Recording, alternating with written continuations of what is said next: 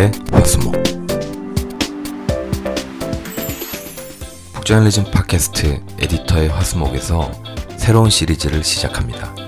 저희가 발행하는 컨텐츠 중에 지난 한 주 동안 벌어진 세계 정치, 경제 이슈를 요약해서 전달하는 월드와이드 위클리라는 브리핑 서비스가 있는데요. 여기서 소개된 뉴스 중에 한 가지를 꼽아서 용어나 배경, 맥락을 해설해 드리려고 합니다. 앞으로 매주 화요일마다 5분 안팎의 짧지만 재미있는 뉴스 해설로 찾아뵙겠습니다. 저는 북저널리즘 대표 이현대입니다. 오늘 첫 번째 방송에서는 월드 시리즈와 기업의 책임이라는 주제를 다루겠습니다.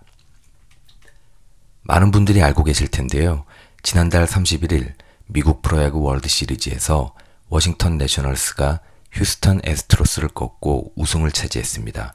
미국 수도인 워싱턴 DC를 연고로 하는 팀이 우승을 한 건 95년 만의 일입니다.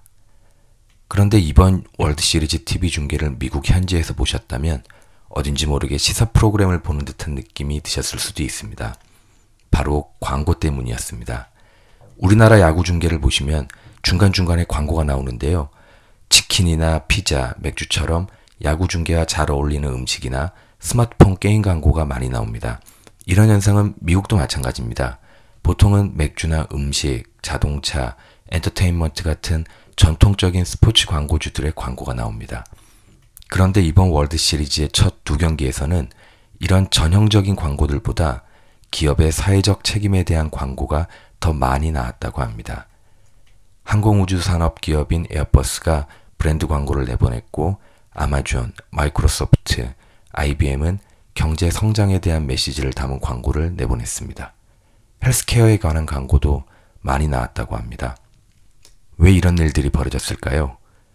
월드 시리즈에 진출한 팀이 바로 워싱턴 내셔널스였기 때문입니다.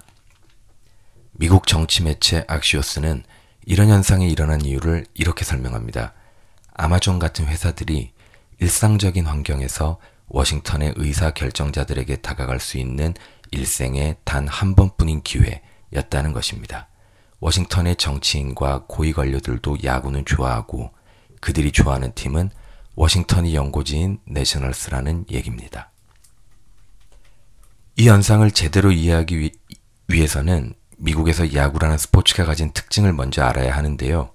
우리나라에선 야구가 전국적인 인기를 얻고 있어서 한국 시리즈에서 인천을 연고로 하는 SK와 서울을 연고로 하는 키움이 맞붙었을 때 다른 지역 팬들도 야구 팬이라면 한국 시리즈를 지켜보게 됩니다. 그런데 미국에선 야구가 로컬 스포츠 경향이 강하다고 합니다. 미식 축구, 야구, 농구, 아이스하키를 미국의 4대 스포츠라고 부르는데요.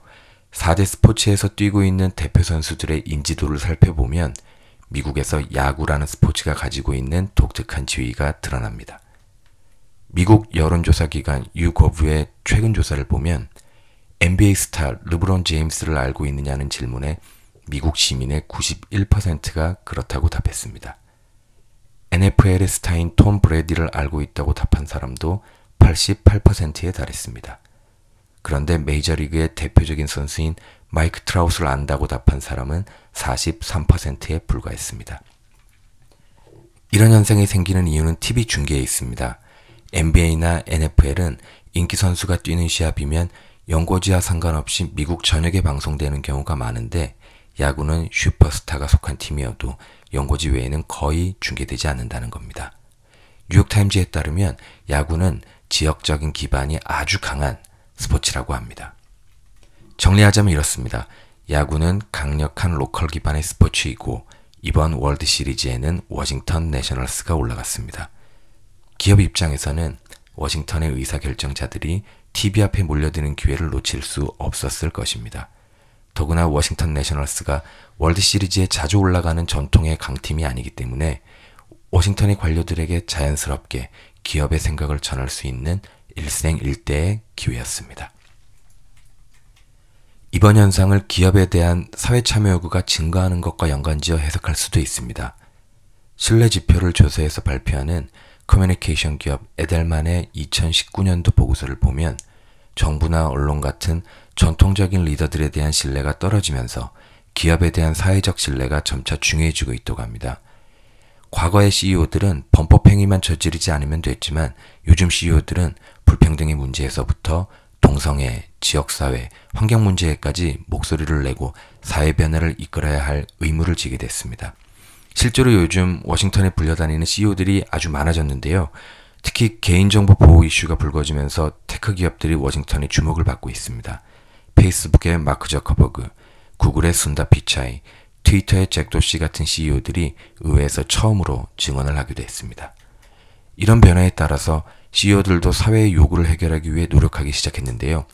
아마존의 CEO 제프 베조스는 의료비 문제를 해결하기 위해서 의료회사를 설립했고 또 지난해에는 저소득층 자녀의 저소득층 가정의 자녀 교육을 위해 20억 달러를 기부하기로 했습니다. 애플의 CEO 팀 쿡은 기후변화에 대한 회사 차원의 지원을 강화했습니다.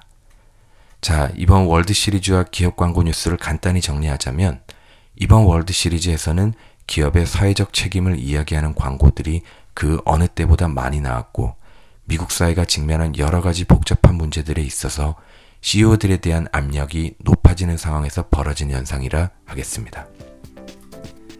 오늘 월드 시리즈와 기업의 책임을 주제로 한 방송은 여기까지입니다.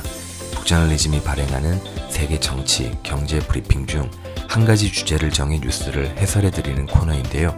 그럼 다음 방송에서 다시 뵙겠습니다. 여러분 감사합니다.